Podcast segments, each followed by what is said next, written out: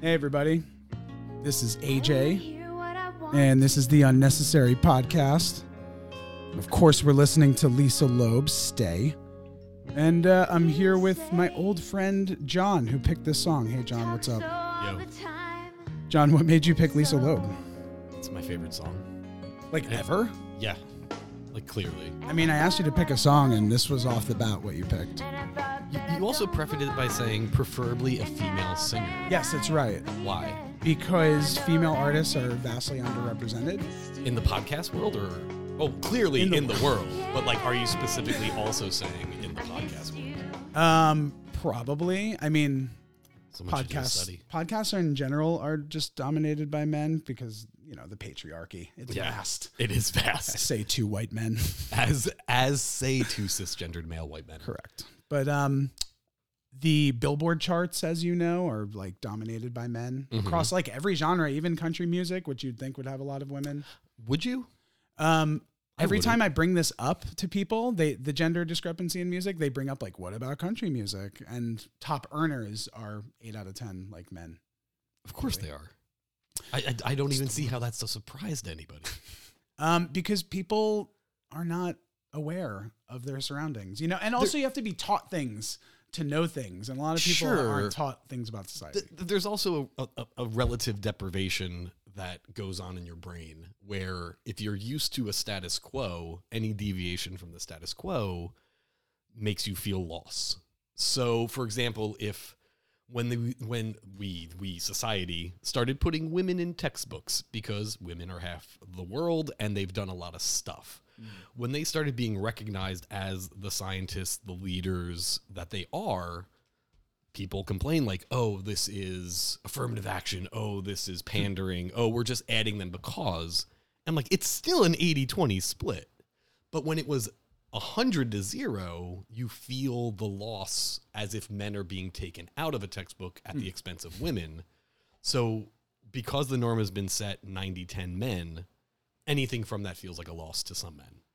So it's relative. Your deprivation is relative to a status quo. Mm-hmm. So yeah, like there's like I'm so out of date. Faith Hill is that is that a country artist? yes, Faith Hill is a con- Tim Still- McGraw's wife, I believe. I don't I don't know, uh, but The more famous uh. Miranda Lambert. Sure. Oh, look at this! All these women in country music. Actually, because that's it was just hundred percent dudes back in the day. Mm-hmm. So, one I out of see, ten seems like a lot. it feels you feel the difference, but it doesn't mean it's equitable. It doesn't mean it's close to representing what actually exists.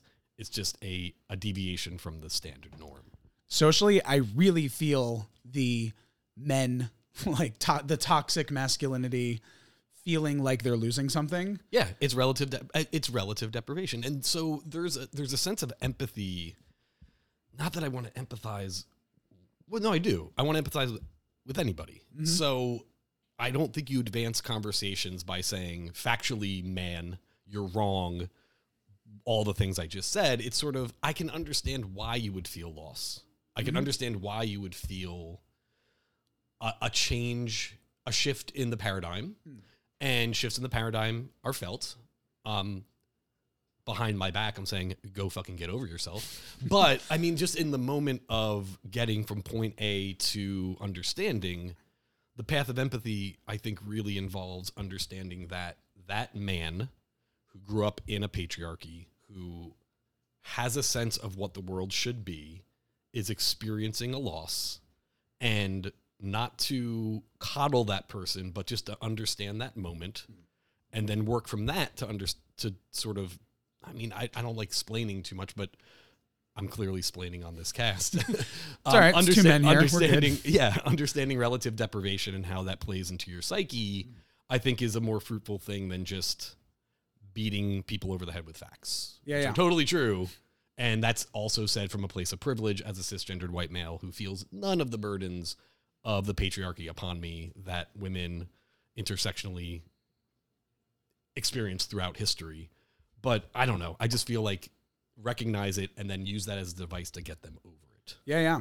if that makes sense. Mm-hmm. Yeah, I see so many examples of of success uh, in changing somebody's mind coming through not beating them over the head with facts, but with like empathizing and Yeah. understanding why they're feeling that way and like understanding basic psychology is a door into helping people. This is so fucked up. But as two white men discuss this, I want to then quote horrible white male Louis C.K. Sure. who had a comedy skit about how he was on an airplane and the announcer comes on like, "Hey, we have this brand new thing that's never existed. Mm. Uh, it's Wi-Fi on the airplane. It's like the first flight ever to have it." And they try it, and like 20 minutes in, 10 minutes in, they're like, "Sorry, like, it's it's not working. We're we're shutting it down." And the guy next to Louis C.K. is like, "Fucking bullshit." And Louis C.K. is like, "How do you feel so entitled to something you didn't even know existed 15 minutes ago that you had for 10?" So I do think like entitlement's a problem and how men feel entitled to their position is completely problematic and needs to be absolutely destroyed root and stem. Um, but I can also understand where it comes from at the same time and use that in my arguments to sort of attack it from a different angle. Because at the end of the day, I want to tear this fucker down. I want to. Um, the time for allies is over. Like you can't just be an ally supporting from the sideline. You need to be actively fighting patriarchy every single damn day in active and real ways. And so I'm Like having Lisa Loeb as the intro song. Yes. God, is welcome that- to the resistance. Is that is that my champion moment?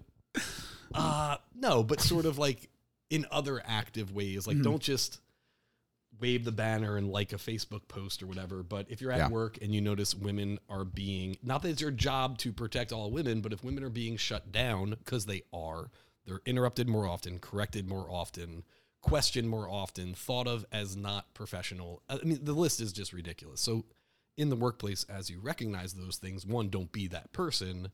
Two, I story at my work. I joined a team of all women. The government for glass ceilings definitely. So I'm a government employee, uh, statistician at the Census Bureau currently, and I joined a team. My boss, my boss's boss, my boss's boss's boss, my boss's boss's boss's boss, like four levels up. Women, women, women, women. My team was all women. The government has this way of hiring and also promoting that's automatic. So Republicans will be like, it's not merit based. And sure, I, I can see some arguments where we do need to bring some merit back into this equation a little bit. But hmm. at the lower levels where your first three or four raises are guaranteed, it, it, it, it removes the implicit bias. It removes hmm. somebody, old boys club, someone I'm used to. So minorities and women have done well in the mid to upper mid ranks of government of breaking some certain boundaries hmm. that maybe in private business still exist a little bit more. So all my, I mean, I don't know if you can go into any corporation and have five levels of management be women. And as a man joining that team at the lowest point, it's what women have experienced forever. I'm experiencing it. This is dope. I don't care. Are you competent? Are you not? Mm-hmm. Um, I noticed that my female bosses would assign my female coworkers the the task of taking notes at meetings. Someone has to do it. Mm-hmm. Never me. Hmm. Okay, I'm brand new. I should be all the bitch work should be mm-hmm. on this bitch. Instead, it was put on all the women as a way of I don't. I'm as capable. They have more experience. It is a good job for a new person. So I'm trying to figure out like why. So instead of just one not noticing it and not two recognizing it as a male privilege that I was receiving, I then not directly to the boss because I don't want to overstep. I went to the other women that I work with and said, "Listen, I don't know why this is happening. I have an idea. My dick. I didn't say that to them. Um, right. but like even with my women can do this. So it was a woman doing this to other women. But I went to my coworker and said, "Listen, what do you want me to do? Should I speak up? Do you want me to fill in for you? Do you want me to take over for you?" And they both at the time I was speaking to them, they were like, "No, we we appreciate you recognizing it. This is yeah, we noticed it was a little fucked up that this is how it was done. Uh don't say anything. This is just boss being boss. Let's just move on. But thank you for saying it, and let's figure out maybe something in the future where. But that was it. Just recognizing the moment, recognizing it as a male privilege I was receiving. So not like just saying, "Oh, this is just how the world is." Like it was something given to me undeserved, and then uh, rather than stepping over their heads and going to the boss on their behalf as like the male white savior, going to them directly and saying, "How? What's your solution? What's your truth? What do you see?" Um, also, do you even see this as a problem? Like maybe sometimes you can see ghosts. Maybe they're like, "Nah, actually, I, I always take notes of this project. It's nothing to do with I'm a woman. This is just you're new, so you don't even know that. Right. So also not trying to just be like the savior of the moment, but just empathetically understanding that like, I think something's going on here. I want to recognize that, acknowledge it, and what's your solution, woman experiencing this sexism? Not me as the man saying this is what you're experiencing and this is the solution, Mm. but sort of putting the power in their court, but like from a point where I recognize it. Mm-hmm. So, as good as the government is in terms of some things, in terms of I do see women and minorities, minoritized populations advancing, I think better than in other sectors because of the way we do our promotions. Still, humans being humans, and humans are fucked up and Yeah. biased implicitly. Mhm. And on that note, I think it's important to remember like it's okay to be wrong, and I think that's where a lot of toxic masculinity gets it wrong. Like Mm. you don't understand if you're in the wrong and you reform yourself, you'll be a champion, and people will love you, possibly more than me, who's been a champion for longer. And Hmm. um, like I mess up Tash Sultana's pronoun all the time. It's this artist from Australia or New Zealand who's queer. Well, you- also fucked up where they're from. Yes. So get that right. No, no. yeah, but Australia, New Zealand, fucker. yeah. Okay. What's yeah. more important is the gender pronoun. Right. Which she, uh, they prefers the pronoun they, and when I mess it up, I'm like, whoops, and it's not the end of the world because I I have it in my heart that I want to reform and eventually right. I will. and i think that that is recognized again as two white men explain the experience of others. Um, when i was a professor i was a professor at a university where uh, it was the leftist leaning school in washington state a left leaning state. But in the college system there's like the party school there's like the the prestigious school there's all these different schools. And for whatever reason the university i worked at uh, western washington university um, over over time historically has drawn activists, um, people left leaning, even beyond left leaning. And in a cyclical way, it has that culture. It draws the culture. It makes people comfortable. So, like in a class of 30 students, I had five transgendered students. Like, Mathematically, that's bonkers. Like, like just mathematically. But when you think about culture, like where would that person feel comfortable? Where do they want to be? So I was confronted, um, like snap your finger moment. I hope that snap works on it worked. Okay. It worked. Okay. Okay. it's not too loud. Um, but I had Great job. Hey. So so I had this moment of conf- like I've known about the pronouns. I've experienced it here and there, but it was like full frontal. The entire university taught their students, even if you're cisgendered white, even if you're clearly um, phenotypically or in expression clearly signifying a gender, it's always good to be like, hey, my pronouns are he, him. Like you know, like even me, I should do that. So it was sort of instituting this. And I think when- how long ago is- was that? This was three, four years ago. Pretty good. Yeah. So so yeah, like the university does a good job. I realize it's not just for them; it's for me too to do that. hashtag me too. Ha-. No, no, different me too. Uh, me also um, taking on that work and respecting those boundaries. And I said to them, I said, like, I remember distinctly in the '90s where saying gay meant bad. Like, Totally. my computer would shut off. I lost like a paper I was writing. Oh, that's gay. You should see our friends group chat. There are still two people who still use that. I believe And you. every time I, know go, I can guess. there's who. nothing wrong with that. Exactly. And it, but it's it took me even as a semi woke developing wokeness, just trying to understand the world. I have gay friends, like that mm-hmm. whole moment. It still took me like two years to eradicate that from my vernacular mm-hmm. actively because it's just like it's almost like a guttural. It didn't mean what I thought it meant, and it, to- it totally does. So eradicating it took some time. So I shared that story and I said, "Listen, I have a moment now where my vernacular just like is to say, "Hey guys, hey guys, let's all sit down. Hey guys, let's like get together. Let's." Mm-hmm. I'm gonna try to do better, and I've been trying to do better. I'm gonna try to do better, but I'm gonna mess up. Mm-hmm. And then like half the class starts snapping their fingers, Mm-hmm. and I'm like, "What the fuck is that? like, Like, what, like what did I do? Yeah. Like I haven't even." And they're like, "Oh no, it's good." I'm like, "Are you sure?" Because like so.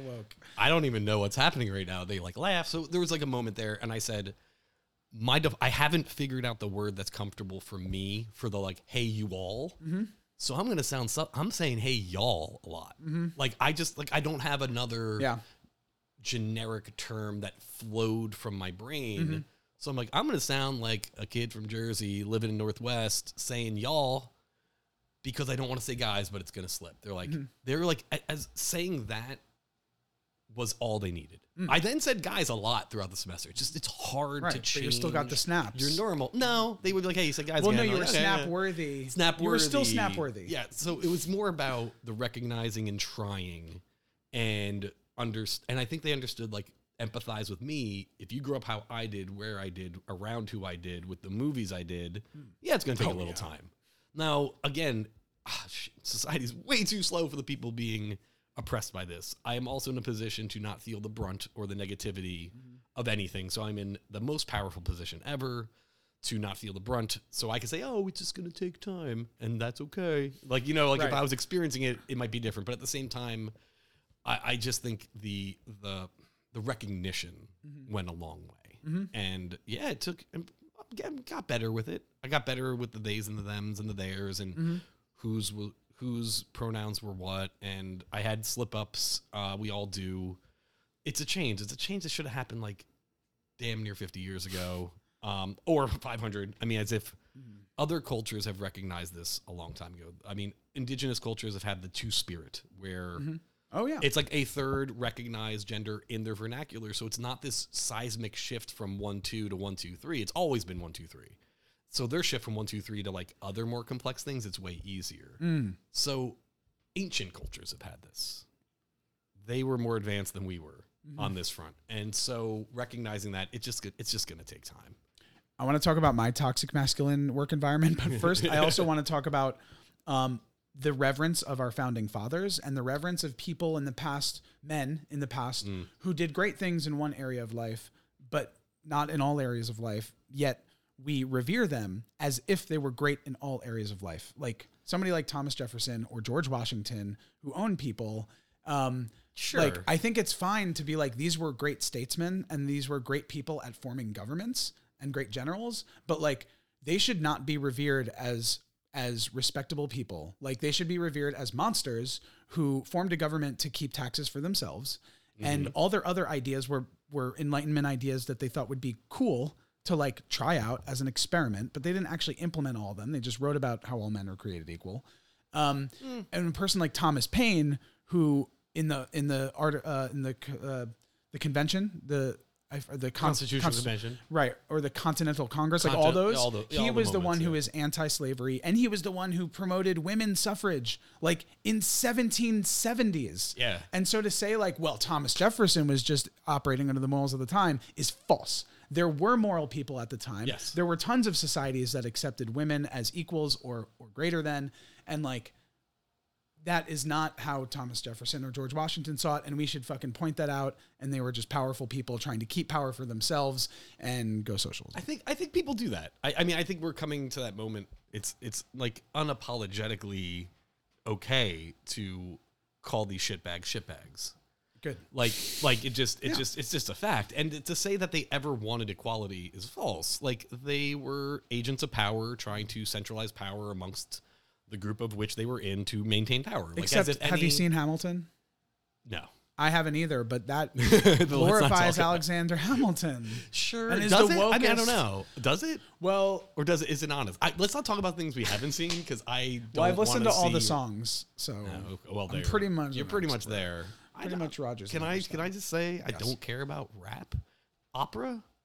Rap I rap? love rap. I love opera. I don't care about rap opera. That's why I listen to the songs. I don't like it because I love rap and hip hop, I've had and no so interest for in me, it. it just wasn't my thing. yeah. Same. Um, which is why I'll never watch the show. But also, they do love Hamilton. I think and, there's- like it's not. There's two things I want to say about its tangents because the, the whole historical context of that, you nailed it. It's true. It's what it is. Whether society can ever get to the point where we uh, not celebrate these people, but like, let's look at current moments. Like, what do we do with Louis C.K.? Fantastic comedian, right? Like going back in time, I loved all of his specials. Shitbag human. Can you separate the person from the art? What do I do with my uncontrollable love for R. Kelly's music? His jams are popping. You don't listen. Like, is you- step in you- the is step in the name of love worth the pain of women? It isn't. Right. A, a banger of a song mm-hmm. slaps. Awesome. Mm-hmm. Can't can't do it. Mm-hmm. I can't. I, I don't know when when and where. Is it too soon to mention Kobe Bryant, the rapist? no. So I mean, can we celebrate this amazing uh, like okay, it is too soon because there's a family grieving, there's kids involved, there's daughters, there's a wife. Like Yeah. but at the same time the celebration is about all of his good things as it should be. And then I've seen people the day he died be like, "Yo, he's a rapist." Like how about that rape allegation? And it's like, "Yo, even I think that's too soon." So like I don't think, it's I I, I don't, don't think it's too soon, but I think as I'm getting older, it's weird. I thought the world bec- would become more black and white, and it's become more complex and more gray area. And like I'm realizing people are so incredibly complex, and you can be like a great dad and a mm-hmm. rapist, and like Yeah. you can be two things, and Sure. like you can be a wonderful person to most people and an awful person to a couple people, and those both those things can be true. Yes. And so I think what do they- you do with them when they're in the I think public they should eye? both be mentioned. I think. I think. do you still listen? Do you still watch the Cosby Show? Do you still do No. you still I don't do any- listen to R. Kelly? Do you still celebrate Nope. Louis no. C.K.? Actually, when Arc, I've heard somebody start playing remix to Ignition. I was like, you can't play that. You have to turn that off. What I, I agree. So I think society has blackballed Cosby. I owned every single Cosby um, comedy vinyl, all of them. I owned all eight seasons of the Cosby Show. That show formulated my. Even though I, I grew up in a diverse neighborhood, seeing black people on TV living quote unquote a normal life, not a stereotypical urbanized, which is a trope of a trope of a trope. Um, formative in my development as someone who eventually came around to under, trying to even attempting to understand other cultures and, and accept them. Um, formative in my life, blackballed me. R. Kelly, done. Like I can't. I just can't. He is not worth. Why do I still hear Michael Jackson on the radio? Honestly, to me, it comes down to who gets the money. Like if, like and I know I, am I, mean, I know I just mentioned like three black men and a white man. Mm-hmm. Like it's not a. Bla- I'm just saying like Right. the the prominent examples lately. Go figure. Are white societies having grappling with black men mm-hmm. when we let a lot of white men slide? But mm. uh, that aside, I still Michael Jackson's universal. Like no radio people station has pulled him. him. No, people still dance to him. It's still fine. You throw him on. He's been dead. I guess he's been dead long enough, and that should happen. Is that is that what it is? That he's dead and R. Kelly's alive? I think for me personally, like I think it's much worse if you go to a Louis C.K. live show, like you give him Mm. new money versus p- pirating or listening to something you already bought. Um, I'm like super into your finance, like your dollars are your votes until Citizens United gets overturned. Um, and like, so your dollar is speech. And the more dollars you give to somebody is more power you give to them and more success. And so I, I believe in, I, I boycotted Amazon for two years. and now you don't. No, I still do. Okay, okay. It's so been going oh, two on- years and going. Because I think that if everyone in the country boycotted Amazon, they would change their practices really quickly. And also, I, they shouldn't be in existence. They shouldn't be a monopoly. So that's where I disagree. I I completely disagree with voting with for your dollar. Like not not that not that it isn't something you should do. You should. But in terms of um supply demand and how we think society actually works. So the example here is um, I make furniture out of wood sometimes. We're, we're on a table that I refinished. There's two other projects sitting here in my kitchen. Um, and actually, the table behind you I built. So I build things out of whole wood myself. And prior to a certain moment in time, everything was made out of slabs of wood. And then at some point, a company took sawdust, glued it together, and started making particle board furniture. Mm-hmm. Now, nobody was clamoring for that. Prior to the existence of particle board furniture, there wasn't like, you know what I need? A shittier piece of furniture. Right. No one said that. Furniture used to be a thing that, yes, you had to invest money in, mm-hmm. but it would be passed down to your kids and your grandkids and your grandkids. Like a table could last hundreds of years. Mm-hmm. Once a company figured out a cheaper way to make furniture mm-hmm. and to take a scrap thing, by the way, particle board furniture emits toxins constantly. Oh. There's, if it's in your house, your air quality is lower. It, it, it just oozes I had no idea. toxicity. Yeah, I mean it's it's one of the worst inventions of all time. And it was not needed and nobody wanted it. Once it existed, then people said, "Oh, well there's a $100 table instead of that $500 table. A $100 table that will last you a year or 2 mm-hmm. In the long run, it's more expensive. Mm-hmm. But it it was marketed I'm just saying the, the the we think our choices are dollar, our choices are forced upon us from a top down situation. And then it feels like a choice. That's not, well, but I have so many thoughts. that's people's psychology not realizing that there are better deals out there. And it's also like a lot of people are poor. No, no, I understand. So I don't think I think So, like yeah, a lot of people aren't in a position to make conscious decisions with their money because conscious decisions usually cost more. And I don't care about quality of things. I care about like the quality of people work making those things. yes. That's where I vote. So and and that's also where like the history of like craftsmanship and wood shops and you know I'm picturing like uh, a wood shop with 10 employees cranking out a couple tables a, a, day and how those tables might cost more but last for generations versus like a, a wood fa- like a factory just churning out particle board. well, we could go and- back that way if we voted with our dollar. Right. But I don't. so the part where I I sort of diverge is I do think there's a moment in the supply chain where people vote with their dollar. But I do think that the structure of our choices come top down. And it's like I said nobody was clamoring for a cheaper table. Nobody wanted particle board. Mm-hmm. It didn't exist. It was then given to us. So it, it's not it, it's not like there was this need from the bottom. It was presented from the Right. top. I think fast But- food's the same way. Right. But all at- the destructive things are forced upon us. And But as a we socialist, we need Yes. to fight that. sure. And that's where voting with your dollar comes in. And that's where collective action comes in. Mm-hmm. So I think I, I would I taught environmental sociology for years, and one of the things was as I'm talking to a room full of people that already make the good choices, two percent of the food system is organic. Two. Um, How like think about how Hmm. That's many people buy organic. Now this was four or five years ago. I would venture to say it might be three. yeah, right, right, right right. so there's this thing it's called um so there's there's a couple concepts involved in this and one of them is political anesthesia so if you have a brita filter and you protect your water yourself you are less likely to fight for water rights. You've already protected yourself. Mm-hmm. If you buy organic and you feel like you're this woke person voting with your dollar to change systems you're actually less likely to join movements to change food systems. Mm-hmm. It's the same thing with charter schools. When your kid is pulled out of the public school and placed in that really nice fancy charter school because you won the literally they call it the lottery, mm-hmm. Your kid's safe. You stop fighting for educational reform.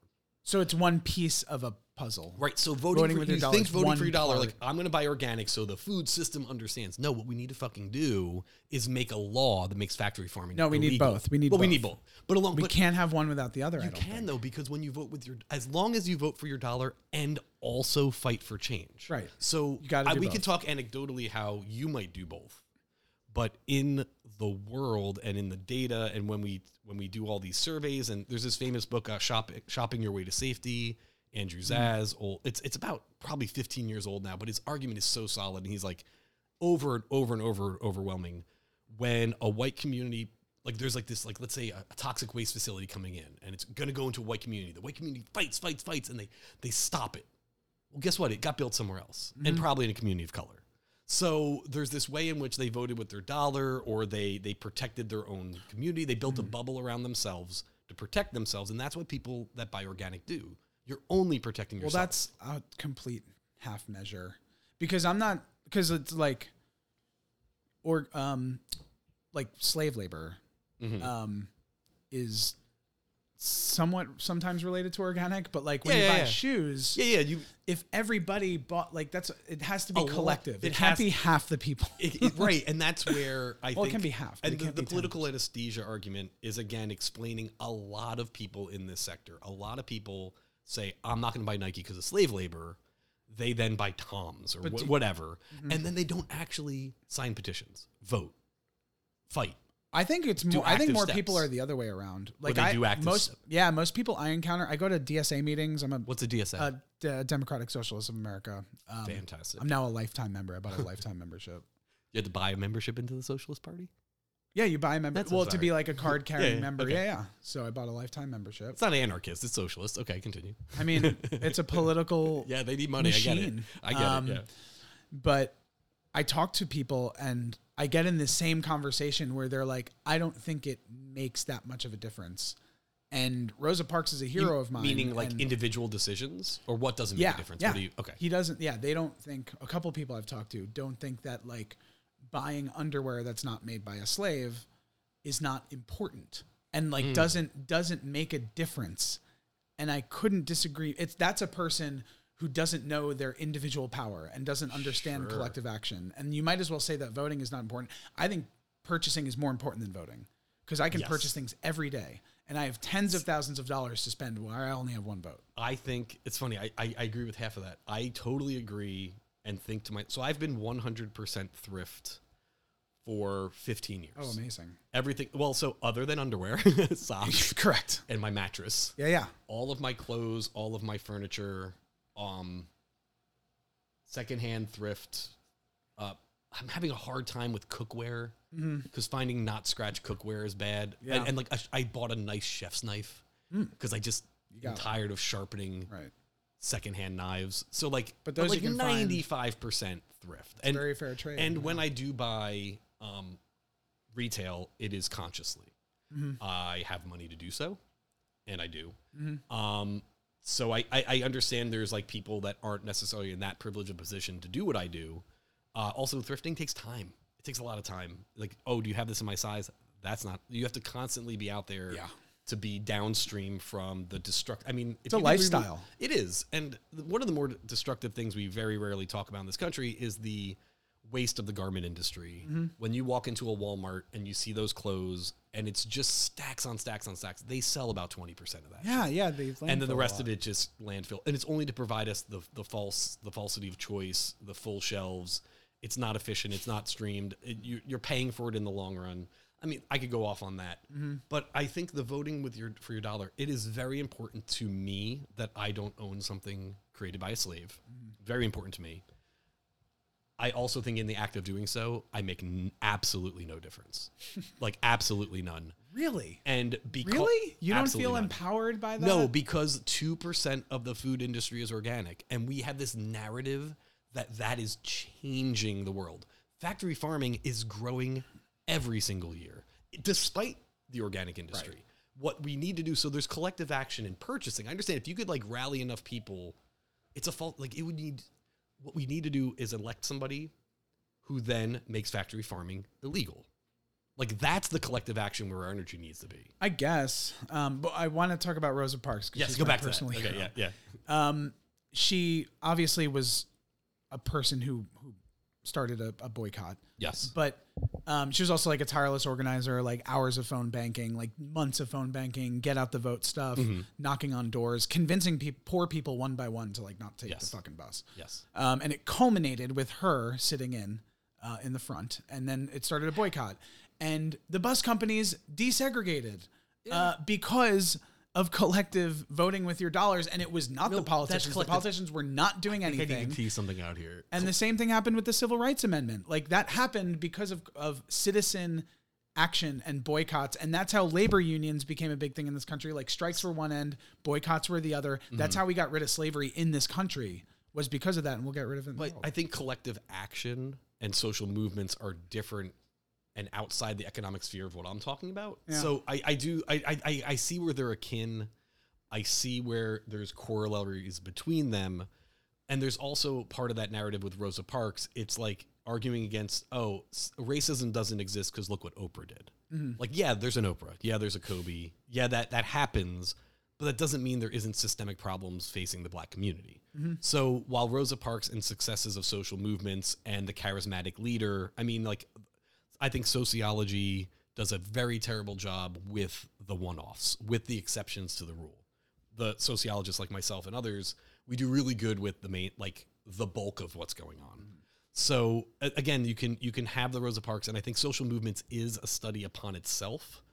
As a published scholar in the journal Social Movements, Conflict and Change, oh, uh, great. 2014. Great. Um, nothing to do with any of this, but I had to uh, flex my uh, credibility. Um, no, the, the social movements in itself is it's a very dynamic and weird thing. So where Rosa Parks wasn't voting for her dollars, all of that groundwork, all of that canvassing. By the way, best thing you could do right now is find a politician and canvass for them. Turn out the vote. Liberal policies are overwhelmingly more popular than, than conservative policies. Whether it's legalizing marijuana, the minimum wage, healthcare, like 60, 70% of people, like uh, uh, decriminalizing marijuana, prison industrial complex, war. It's not a war of ideas, it's a war of movements. So getting the vote out one by one, ground level, grassroots matters. But Rosa Parks didn't fight. Like she used the bus boycott as a tool. The end of the day, there was a law that ended desegregation. Yes, there, there, there was a. Mm-hmm. law that ended slavery. So I think, But it didn't start with a law. it didn't start. No, but, but the movement involved it was multi pronged. You know what I mean? But the end result was, and I think what happens now is when people buy organic, they aren't multi pronged. They are literally saying, "I won't do this. I shop here," and then they do nothing political. And that's where the political anesthesia. When you feel protected, you stop fighting. And we see this. The clearest example is charter schools, where if we had no charter schools, we would have to directly confront everybody mm-hmm. would have to directly confront the quality of the schools in their community. When you can pull your kid out of that school, the people with the most power, the people with the most money that have now protected themselves stop fighting. Mm-hmm. And what I want to see is people stop, never stop fighting. So along the way, I'm never going to buy something created by a slave, mm-hmm. but I'm also going to do some shit. I'm not going to let the political anesthesia that we do see in the data. So this is surveys. We, we, you know, they go community by community. Did your community do this? Did your community do that? Okay, once it did, what happened? Drop in political activity. Mm-hmm. So again, I think I think we're you're hitting on something. I just don't want to have the vote with your dollar be the be all and end all. Well, I just think that most everybody buys things. Yes. Not everybody takes political participation. So it's like it's easy. This is the easiest thing for people to do. Well, and and being a champion of like ethical purchasing um, will make the companies more successful and hopefully expand them to more stores. And the thing is like making ethical decisions easy.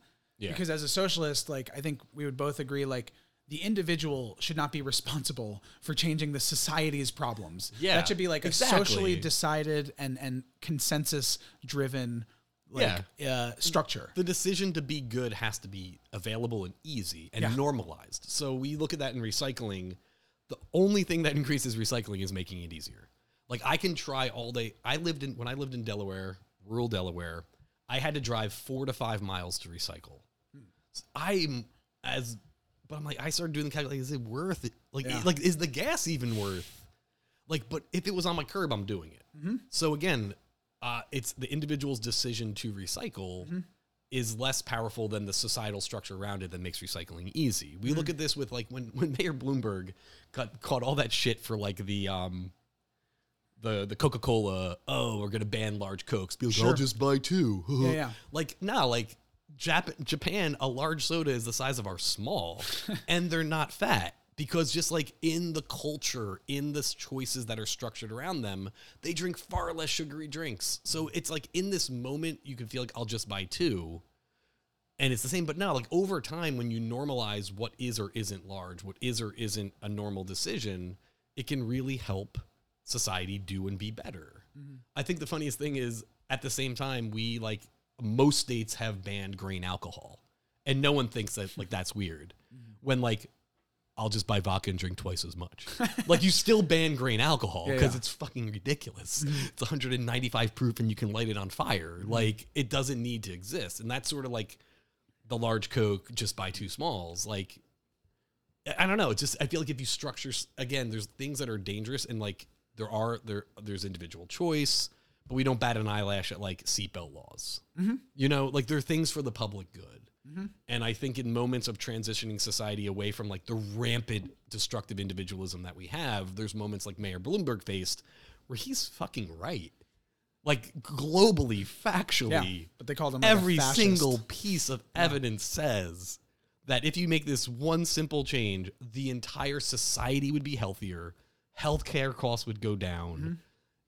Yes, the person who still wants to drink a shit ton of soda will, but the average person will just get the the new smaller large and eventually be healthier in this unconscious behind the scenes way. Mm-hmm. They called him a dictator. For Yeah, and it's ridiculous. It's like everyone in the world already does this, and Mm. it's like, but you're trying to you're trying to change America, the land of the rampant individual, Mm. which is bullshit. Cause that's a narrative sold to us to keep us in the pocket of the capitalists and complacent and happy. So I mean, there's a whole like hoodwinking going on there, but like, damn, he was right, but factually, and it didn't go so well. It just it just didn't work. And again, he actually went uh, like what like he actually deployed. What I'm saying is rather than convincing people with an ad campaign to drink less soda, one to one level, you know, start from the ground up. He's like, nah, I'm going to do the collective action thing and make a law.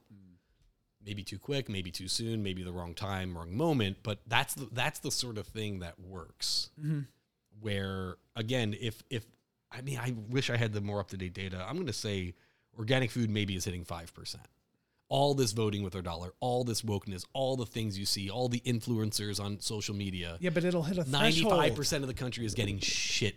When? But What would it's going to take to change well, the how long food has system? it? How long has the organic movement been going on? Like 30 since years? farming existed? 40 Like since No. 500 years? Like No, since we had chemicals introduced and we had to undo that. So I would say like post industrial revolution. Like it's very late on the human okay. timeline. Like it's only been like two generations that we've cared about that we've understood that organic food is better than I just think this is food. where woke ass folks like us need to go to the flyover states. Like I know you live in Colorado, so you're closer to that than I am out here in uh, Mm-hmm. the liberal east. But like when you're driving through the middle of nowhere, middle of the country, and all you see are like your options are like the grocery store if you can get to it, and McDonald's. You know, like you you end up eating at McDonald's. You know what I mean? The structure of like 95% of the country is an organic food desert. We talk about food deserts all the time in terms of minoritized communities not having access to supermarkets. And that's like super important. Mm. But I think and that's like hierarchy of needs, that's the most important thing. Beyond that is okay, we give them a supermarket, but is it providing the right options? Is it structuring things where they can be more organic in an, in a cost effective way? Because then costs come in. So, again, I, I think there's a collective action argument where the style of farming that we do that's environmentally destructive and unsustainable needs to be revolutionized from the top down. Monsanto needs to be broken up, destroyed, and burnt to the ground for all of their practices. Mm-hmm. And doing that would shift organic purchasing two, three, fourfold in a matter of years. That all the shopping with your dollar and all the ad campaigns and all the influencers will never get us to. Never. That is true. But what are you going to do? Not fucking participate? Yeah, in- no. Along in the, way, I'm still movement? gonna, like something like I just think like along the way you do what you do to be the best person you can be. But I think the but don't but- delude yourself into thinking that's the solution. But you're making, but I think you're making my argument for me. You're Sure. like, you're saying like, not enough people are doing this, therefore it's not working. It's like, no, I'm saying like, you need people to do it for it to work. Like, sure. that's why it's not working. But people because people do- aren't woke to it. Right, but you're saying you're putting the, the onus on the individual to make the choice. And I'm saying make a law so then they don't even know that there's a choice. Um, that'd be nice. But you know, like like, like with, with with guns, we always talk about guns, and oh well, the, if we ban guns, the criminals will have them. Like, when was the last time there was a mass shooting with an Uzi? Mm-hmm. Fucking never. Why? Because Uzis are illegal. So actually, making certain guns illegal decreases their use out in the world. Mm-hmm. So it's a like I still have the choice to buy a gun, get a gun, do a mass shooting, shoot up a friend, shoot a family, whatever. But I'm not using an Uzi because society did a pretty damn good job of making those really hard to get. So again, if we just made bad things harder to get, whether it's large sodas, food from the worst type of farming, um, not going to get into genetically modified because I'm pretty much a supporter of most of that. I mean, it's a it's a complex issue, but like the horrible farming practices that produce 90% of the meat, if we fix that practice with a law, everyone downstream from that law will just not even make a choice and live better. So I'm more interested in that moment Mm-hmm. So- than the top. I'm more interested in the top down than the bottom. so, but if the government's corrupt, then what? you vote for Bernie Sanders. I Yeah, don't no, know. why I'm a like, like, yeah, Yeah, yeah. like, like, no. I mean, it's like, and, and there's others. I mean, he's not like the savior of anything. He's just been uh, pretty damn good for a really long time on a lot of issues. Not all of them, but most. Um, it's it's. I have hope with the AOCs and the the other the upcoming generation of actual progressives, as opposed to milk toast, toe the line conservatives in democratic clothing. Like I see uh, a, a transition moment. Now, did we have to have Trump to get there? I don't know. Was Trump worth getting there? I don't know. I tried to wrap it. I was teaching college statistics the entire semester of the election, and I use the election as a teaching device. Like, whoa, I had this amazing moment of history where I get to teach confidence intervals and margins of error with polling data. Totally telling my students, Trump can win. Three out of 10 happens. Let's flip some coins and figure out how many times three out of 10 happens. Then three out of 10 happened. And I'm like, teaching moment. They're like, fuck you. Uh, My family is undocumented. or yeah. fuck you, I'm trans and I'm terrified. Um, so I tried to, like, in my own protected white maleness, saying maybe this is the reckoning we needed as I experienced none of the hardship. Mm-hmm. Right. You know, so I'm looking for silver linings in that moment, and my students are like, "Fuck your silver linings." I'm terrified. Mm-hmm. So I tried to recognize that, but also I do think that if Hillary won, we would have had four more years of drone strikes under Obama. I'm not a fan of Obama. Like, love the dude, clearly better than what we have now. Environmental policy, absolute shit. And so we would have just fracking, delayed the, absolute the shit. reckoning that needs to come. Right. As said by the protected cisgendered white male. Yeah. So Well, history always sucks. Yeah, for the. Uh, I don't think we have the, women's movement, as says the white male. I don't think we have the women's movement without Trump. I don't think we have the science march Hmm. without Trump. With or without Trump, we fucking needed the science march. Yeah. You know, so but again, as a protect, I have to keep coming back to checking my privilege. Um, I wasn't. I'm not in the crosshairs. Well, this is why I wouldn't uh, murder Hitler if I could go back in time. because Stalin was worse. Yeah. Well, that kind Literally, of- literally yeah. the plot line of oh, what was that? Command and Conquer Two. I don't remember. Command and Conquer Two plot was you with the Allies went back and killed Hitler, and then all of a sudden it was like literally the never-ending world war of the Red Scourge versus the West. Interesting. And that's like this was the first game that like I would have to like carry my gigantic tower computer to my friend's house to connect wow. the landline together. This is like World of War, not World of Warcraft, Warcraft One, st- before StarCraft. We're Mm-hmm. getting we're going down the nerd realm here, but like we would. So that was the plot, and it was like it was way worse. But like, fuck, really? Did I just say that? Like, like as he like murdered all the Jews. No, and I'm gypsies totally and- down for not murdering Hitler. Yeah, I always I never played Really? that game. Well, I always thought like It's a we- fun thought experiment. I don't want to say it as a fact though.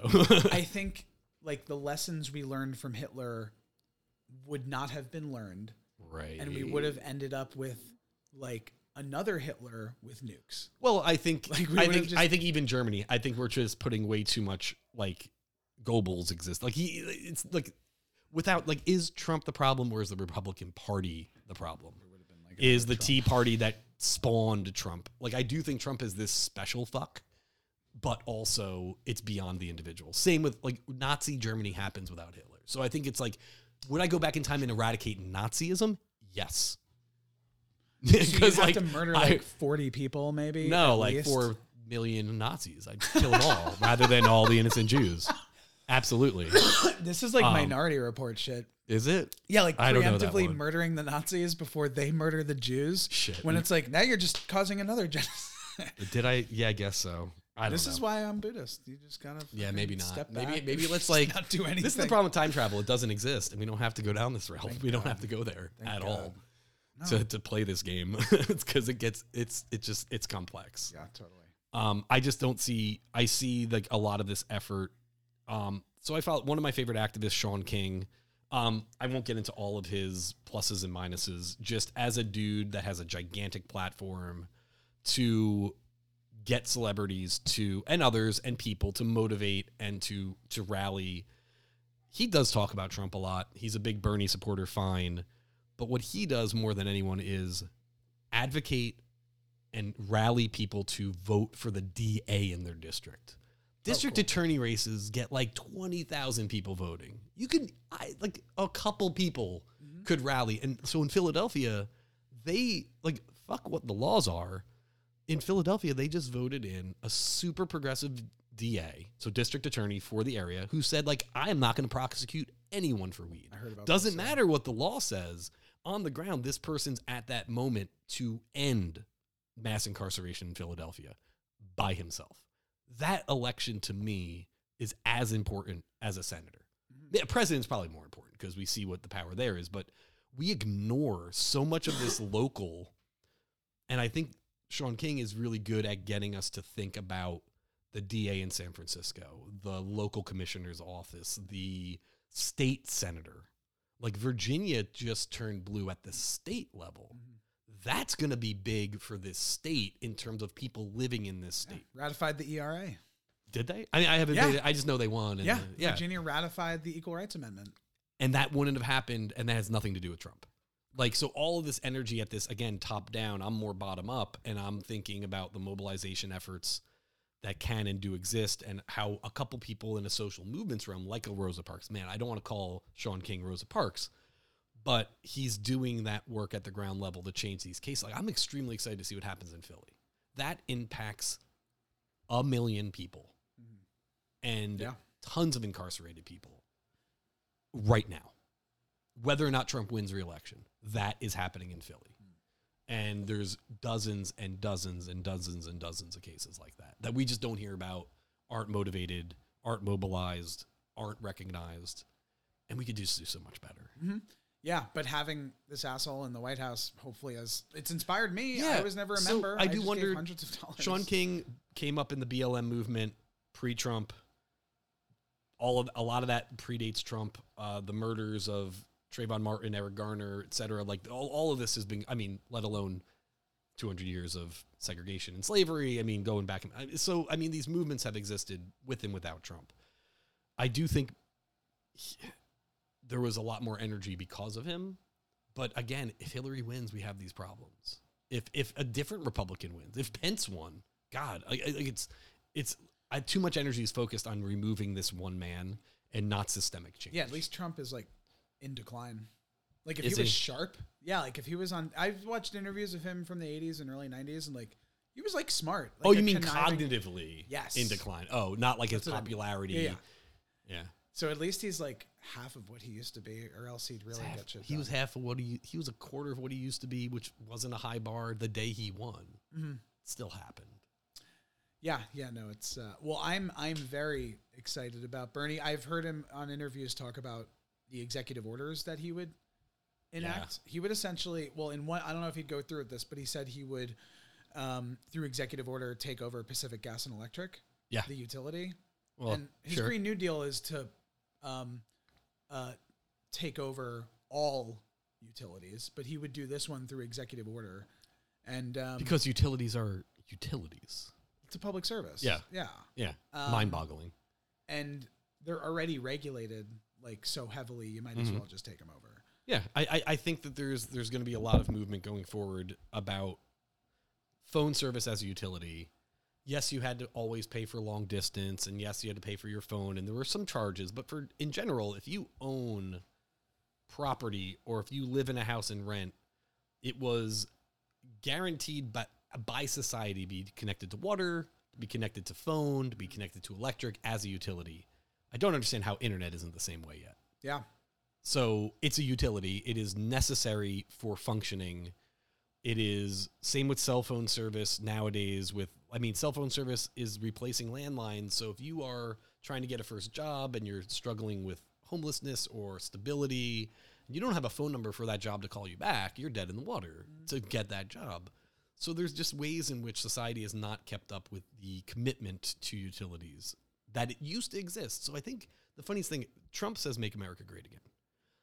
Bernie's policies are shit we did in the 50s. Mm-hmm. yeah Like yeah, more yeah. than anything. The the tax code he's saying is not even as bad on the rich as what we already had in America in 1950. Wow. Like he's he's bringing us back not to the socially horrible place we were in the 50s, but the socialist democratic socialism we had in the 50s, which we were mm-hmm. more so a, a robust robust safety net system, a robust commitment to protecting society, whether it's utilities or laws. He's the one that's saying actually make America great again. Basically going back to some policies that everyone else in the world already has and that we already had in 1950. And then taking them and then modernizing them and taking them a step further. Um, Trump wants to have the worst and never before seen policies economically while bringing us back to the racism and the sexism of the 50s. It's it's literally the reverse. Like Bernie's like, let's go back to those economic policies that were the strongest for our country back then, taxing the rich heavily, none of this trickle down bullshit, providing a safety net. Um, I often think about like if there was if there was the Grand Canyon and there was like a rope to climb across it, right? How many people go? How many people make that make that journey mm-hmm. to like like you have to train for a lifetime because if you fall, you die. So mm-hmm. very few entrepreneurs, very few go-getters make that journey. If you put a safety net under it, a lot more people try, which means Yeah. a lot more people succeed. Yeah, yeah. Having safety nets provide more freedom to choose to take that journey. Mm-hmm. It is the most American thing you can do is to enhance opportunity through a safety net. Without the safety net, it's do or die, and only the best will go across, and no one will fucking try because no one will be. T- you know, if you if you go out there, entrepreneurism would skyrocket with Bernie's policies because I could shoot Yeah, for the moon, fail, and not die. So more people will shoot for the moon, and more people will land. Mm-hmm. Um, it's the best thing for society. That's what we had in the 50s. People built this country based on socialist policies. People built this country. The GEs, these companies exist not from this Ayn Rand corporatism. Those companies came up because of socialist policies Yeah. that we had. And we haven't had those for a while. And what you see is this coalescing of wealth at the top rather than spread out. And Bernie wants to make America great again with the policies of the 50s mm-hmm. that already worked mm-hmm. just without the sexism and the racism. I hope. I mean, I mean, he's he's as woke as you're going to get in the political scene. He's pretty damn good on it. He could do better. Everyone can do better, but ah, it's just it's so diametrically opposite. It's it's it's really mind boggling. Yeah. really is. I was listening to AOC speak on behalf of Bernie in Iowa. I Yeah, was just listening to it while driving, and um, she's she. It wasn't her best speech because usually she's a lot better, and she's great in committees. sure. Um, yeah, no, she's but she was talking about how like Bernie, like she was like my dad, my mother was a domestic worker, yeah, and Bernie's dad was uh, sold paint, and um, she was like, these are like working class people, Yeah. and and she was like, the people that work in these campaigns, are, like she was like deep roots in the working class. She was like so deep. And she was like, no other campaign is like this. No. Where like organizers and like everybody is like working class. And I thought it was. Then I started thinking about AOC being in Congress as uh, like a bartender, and I was thinking about how Republicans and Fox News they they make fun of liberals for AOC being our champion. Yeah. Because they're like, look at this idiot. She's like a dumb waitress who's young and uneducated. Yeah. And like, what does she know? And I just love. she's a degree in economics, by the way. She so I mean, she's not like an idiot. And She and even if she did with or without the degree, she's okay. Right. But yeah, yeah. But it's it's mind boggling that argument that they make. yeah, that's well. They look at us like what fools that because this is your champion. Also, so slam being the liberal elite from the ivory tower. Yes, they love. They so can get it, but, now they're we're actually here's someone like from the here's someone from the bottom coming up, And which is like the narrative you sell middle America, like Yes. oh we're fighting for the farmer. Nah, fuck no, you're not. And now we have like the, someone from what would be their Totally wheelhouse, true. Mm-hmm. and they're slamming you for it. not your party made up of bartenders? Well, they're great at And- and- marketing. It, They're so great at marketing. but they're they're so great at spinning the lie of the moment as truth. Mm-hmm. They're so great at hoodwinking. Like, just don't think too hard. Yeah. Well, Oh, they wait. paint her as like a wide-eyed optimist who doesn't really know how things work. And I was thinking like that's so cool. It'd be, be so cool if Congress had tons of working class people Yes. as members. And then I was thinking like Oh. and it would also be cool if those some of those people also had law degrees so like the Republicans could stop shutting up about how like poor people don't know better. And I'm like, "Oh, that'd be a great utopia." I future." remember I had a slide in one of my sociology classes where I had uh, the demographics of the country. Like, how many people are lawyers? Like, 1%, 2%. How many people are teachers? Like, 15, 18%. I can't even remember any of the numbers, but it was like, here's the demographics of the country and here's the demographics of Senate. And it's like 56% lawyers in the Senate.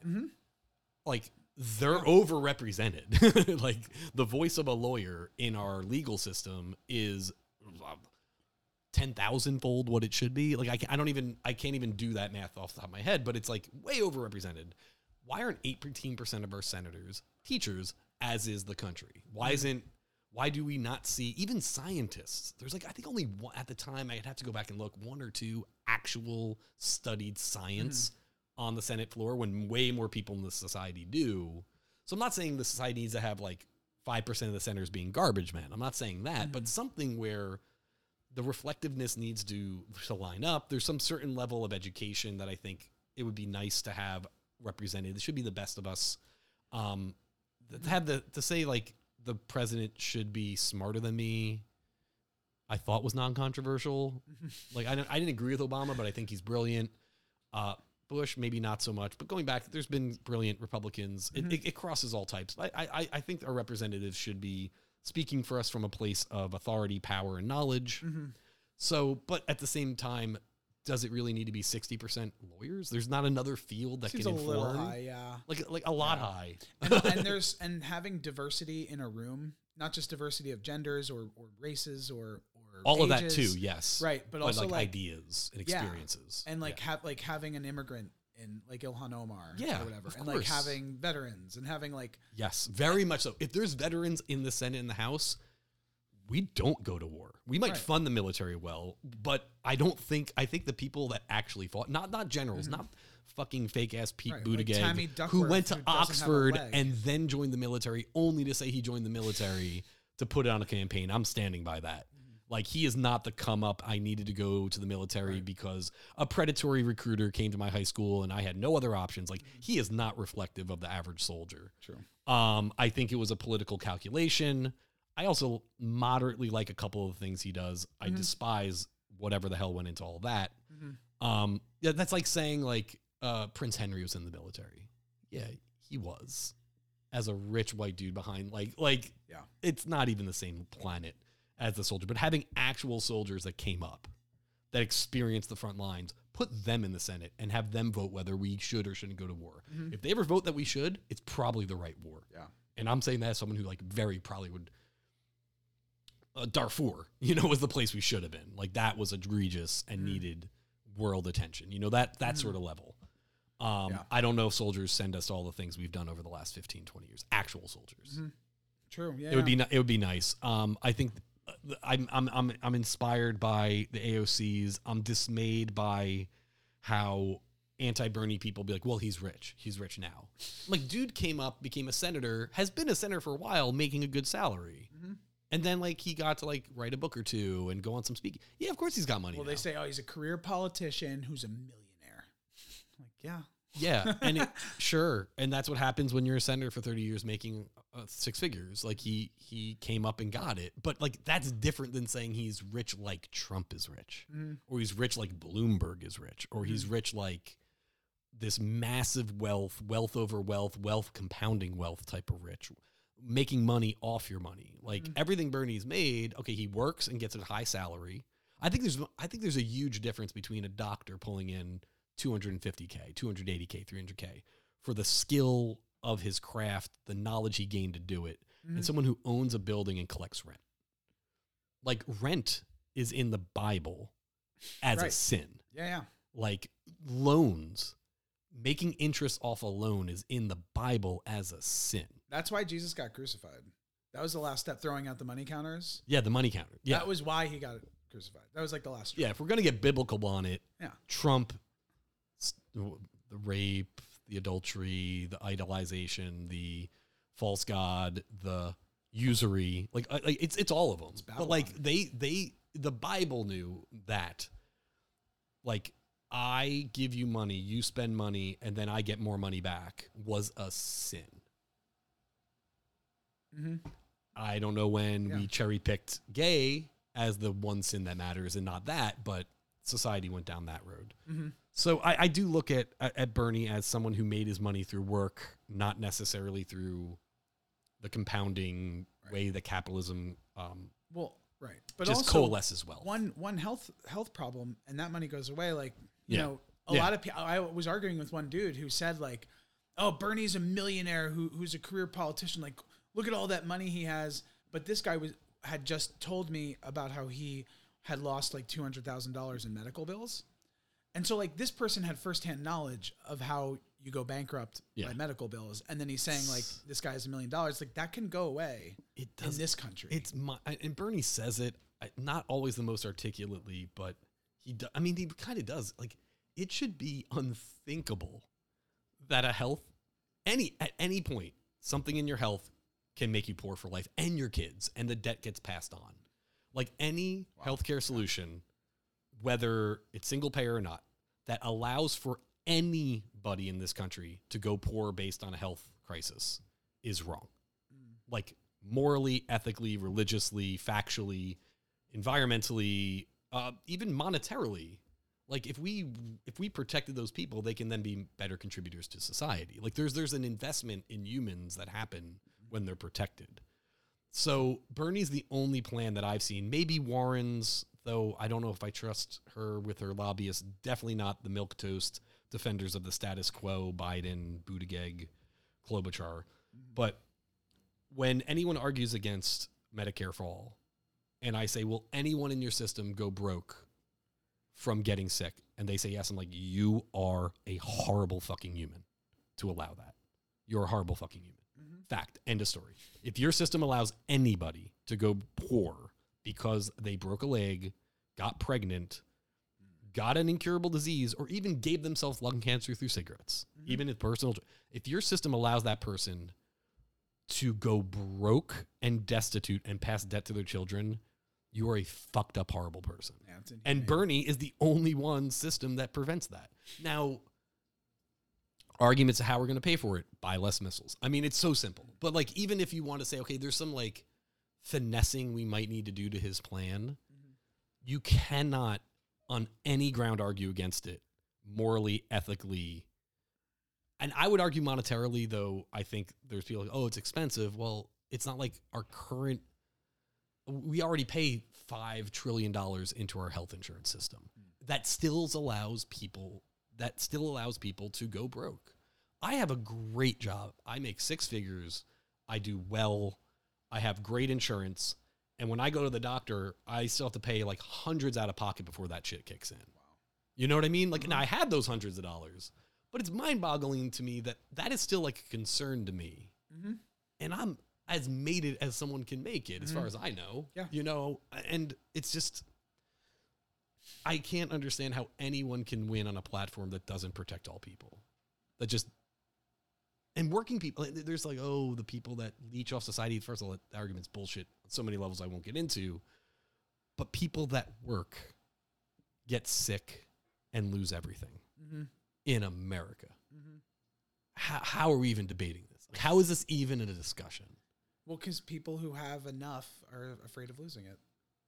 So they're They like status quo. it. Like let's It's keep the status quo. People in power, it's relative deprivation back to well, we Yeah, really, really totally. background. Like Totally they, but they don't. You would still be protected. I just don't even get. It. I they, understand they that Bernie. Like they hear socialism. Like we're gonna hear if Bernie wins the nomination, we're gonna hear for eight months. Like, is this country gonna elect a socialist? We've been we've been a socialist country. Yes, we've know. been a, like a moderate to, like, the things that made America great in the '50s were socialist leading part. Like I'm aware, but for eight, uh, for it's gonna be a scare. it's just such like many a word that people don't even know what it fucking means. People don't know what it means. They don't know what it actually is. They don't know that the things they like are in part socialist. Mhm. They don't understand what the word means, but they throw it around like a weapon. Yeah, and well- that's that's strategic. I mean, it's Mhm. it's it's all PR. I think uh, the Republicans for 35 years, 45 years, 55 years have won the marketing battle hand over fist. Calling it a right to life, game set fucking match. Mhm. Like just in the semantics of it. Mhm. You know, the death tax, Mhm. semantically victorious. Like they have won Death panels. Death panels. Like they are masterful at that shit. Even climate change versus global warming. Yes. I, th- I do think global warming, even though it is a factually true statement, the globe is warming. I think was like maybe the wrong term Mhm. because oh, what about winter? Like it's just like man-made fuckery. is what it's yeah, called, I- I- climate change is so much better. Um, but in the switch to that, I mean, you still hear fucking Trump like, well, it was cold today. Where's that climate change? Mm-hmm. it just opens the door. Like there's just been a failure. Again, when you ask someone, and, and you see this in referendums. So all the states that have had referendums lately, liberal policies win nine out of 10 times. Mhm. States legalize weed. States raise the minimum wage. Overwhelmingly. Cities so. decriminalize mushrooms. Yes, I- Denver. Let's talk about that. And a third, a third place just did. Uh, Santa Cruz or Santa Mon, one of the Santas. Oh, funny. One of the Santas in California just uh, legalized mushrooms or decriminalized mushrooms. Mm. But every referendum, liberal policy wins. Every poll, liberal policies win. But because of gerrymandering, because of semantics, because of PR, because of the way things are, we aren't overwhelmingly run by those the people that support those policies. Mainly because we've had Democrats like Obama who don't actually support those policies.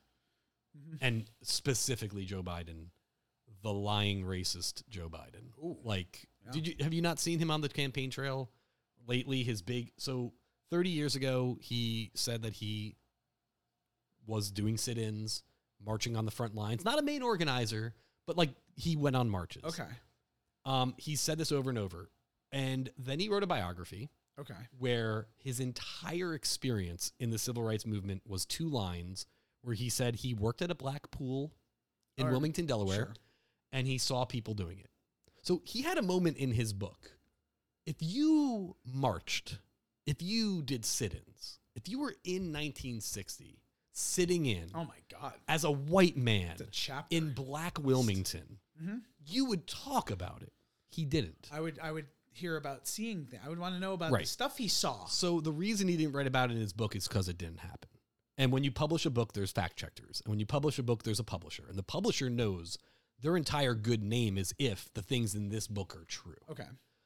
Biden couldn't say those things. He is then on the record apologized for lying about certain things, like this twice.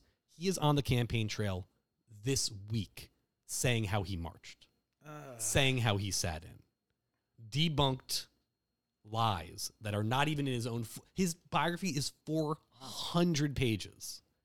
He said he con- he was in sit-ins in the 1960s in Delaware before the first documented sit-in happened in Delaware. and his main demographic right now is black people. He, well, he's he's Older because of people, Obama on the coattails of the less paying attention person just sees Papa Papa Biden. I mean, I lived in Delaware during the election. Oh right. Delaware loves Biden. Yes. And when you don't examine him and when he was the VP and when Obama was hope and change, Mm-hmm. some people are like, why did wh- why is this all coming out now? Why weren't you posting about this in 2010? I'm like, posting where on fucking MySpace? Do you not remember what 2010 was? There was no place to post about Yeah. this. There was no podcasting. like people are like, whoa, why is this all coming out now? Be- You're just making this shit up. No, we didn't have this democratic uh, internet space Yeah, yeah. to call someone out for their bullshit. In 2010, I couldn't research Biden. You would have had to do hundreds of hours of research. it, I gonna put it on my Friendster account? Like, when would I have talked about Biden in 2010? So the fact that it's coming out now is because it's all true. The fact that it's coming out now is because we have the internet is robust. The fact checking is robust. and we're better than we were at 10 years ago. And ago. we're Like, better. more progressive. And people are blaming activists for calling Biden out, like, oh, you're dividing the party. No, Biden fucking lying is dividing the That's party. He's divided the party by lying. terrible for when he gets and calling him out isn't me dividing the party. He lied about he's it's stolen valor. I don't want to. I do not want to step on the oh. toes of soldiers because I do think that is a term that should really only be used for soldiers. Sure. But I do think about 1960s black people marching, facing just as much violence as a soldier. Yeah, they would have. Or it that way. again, maybe akin to maybe not bullets from Al Qaeda, but also uh, hoses, Hoses from dogs. and lynchings and real threats of death. Yeah. If you're gonna say you marched with those people in 1960 and didn't, you're stealing the valor. That's like the who did. civilian version of the stolen valor. Yeah, I mean it's it's a. Uh, I just I wish there was a better term because I don't want to like at all like equate the two, but also they're kind of in the same vein Yeah, it's like, and that's what he's doing. yeah. Well, meanwhile, there is documented pictures of Bernie being dragged off the marches he was in. He actually was there, wow. and this dude lies about it. And I'm I'm dividing the party because I bring it up. Mm-hmm. Yeah, he He's should step. lying. He should step down. He's it's it's it's it's egregious. I understand. Like I don't. Like he's lied for years. The Biden's history of plagiarism is well documented. Straight up lifting entire speeches and then say, "Oh, I should have, yeah. I should have, I should have said something about it." No, no, man. Like you are a liar. You've been a liar. Mhm. You supported segregation. You were anti-busing. Right. You that- were pro, you single-handedly destroyed welfare. You increased mass incarceration through the 1996 um, crime bill.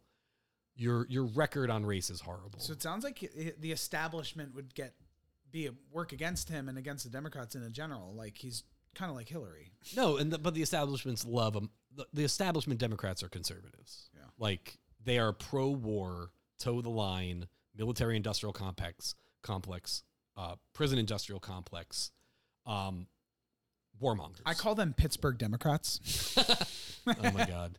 like Connor Lamb. Yeah. Classic, like he's a marine. Yeah. He's pro. He's like Yeah. kind of on the fence with abortion, I think, but he's Yeah, ultimately he pro doesn't, life. Like talk about it too He's much. pro-life, but yeah. let's not, or he's pro not talk choice, but it. like, but let's like limit access. yeah, Like you have the choice at the end of the day, but I'm not about to be pro-abortion. he'd probably throw the uh, it's settled statute or whatever it's settled law. yeah, like whatever. like he would still support something where like if you're 18 and live with your parents, you need their permission. Like he'd be totally down with that, which is fucking bullshit. Love Or even 16 or 14 or 12. He still thinks that women need the permission of men to do things with their bodies. Pittsburgh body. Democrat. It's a Pittsburgh Democrat. So Shit all that's over Biden. That and Biden's very popular in Pennsylvania. He would be. Yeah. But I think when people learn Bernie's message and they get over the fear of socialism and they just break it down to this dude fights for humans, Mm-hmm. even if you don't agree with everything you said, just human to human, he's a better person than Biden. Mm-hmm. Human to human, he's like, I don't want to like deify him, but like compare him to Trump. Like, like it's just like He's one of our best people. I know some, cons- and I know that there's this fear of electability, which is a concocted fucking lie. Mm. I know some liberal, conservative, milk toast in the middle people that are like, yeah, I'm kind of scared of maybe what Bernie would do because they don't know shit. Mm-hmm. But like, they like the dude. yes, nobody has a Like, bad thing to they say like about the it. Well, except dude. Hillary. Hillary.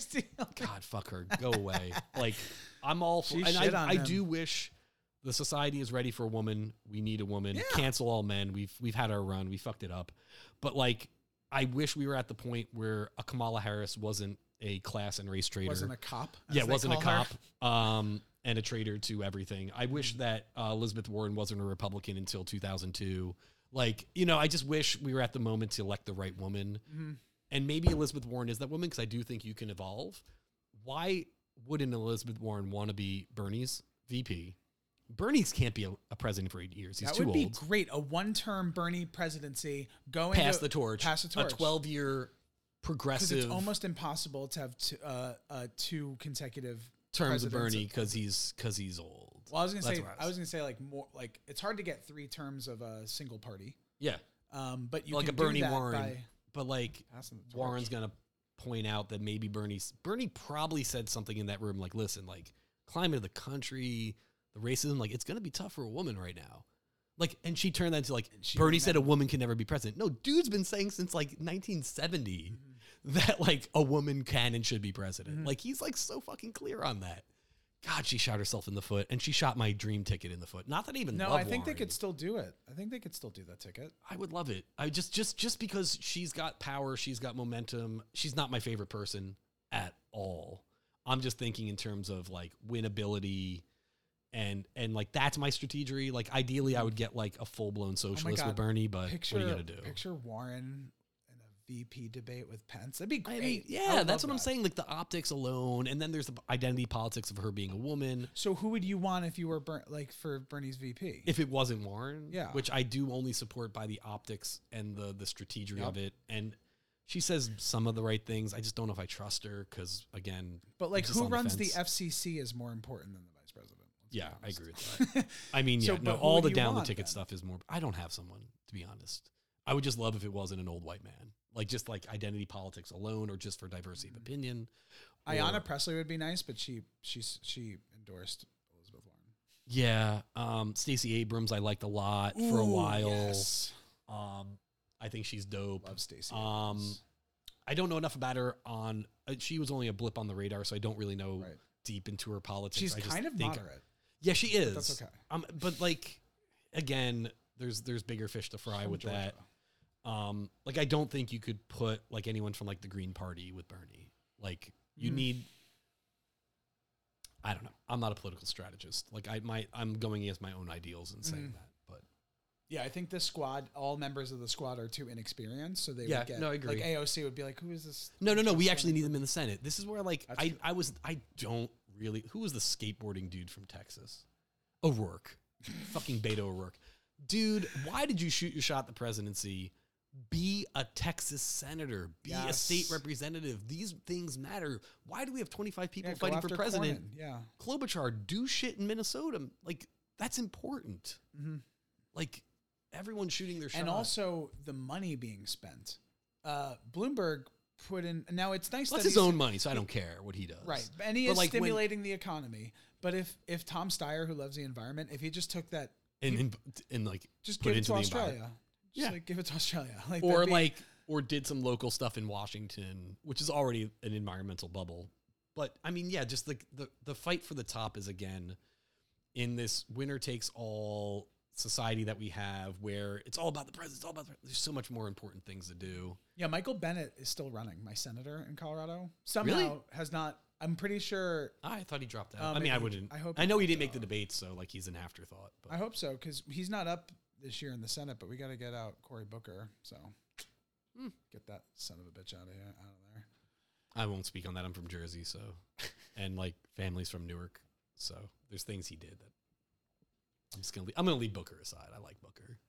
I like Booker too. He's like well in the pocket of pharmaceutical Yeah, companies, but yeah, like which is Jersey. Like that's all the far- yeah, yeah, yeah. I get that. I, I just there's parts about him I like, but I'm getting hungry, dude.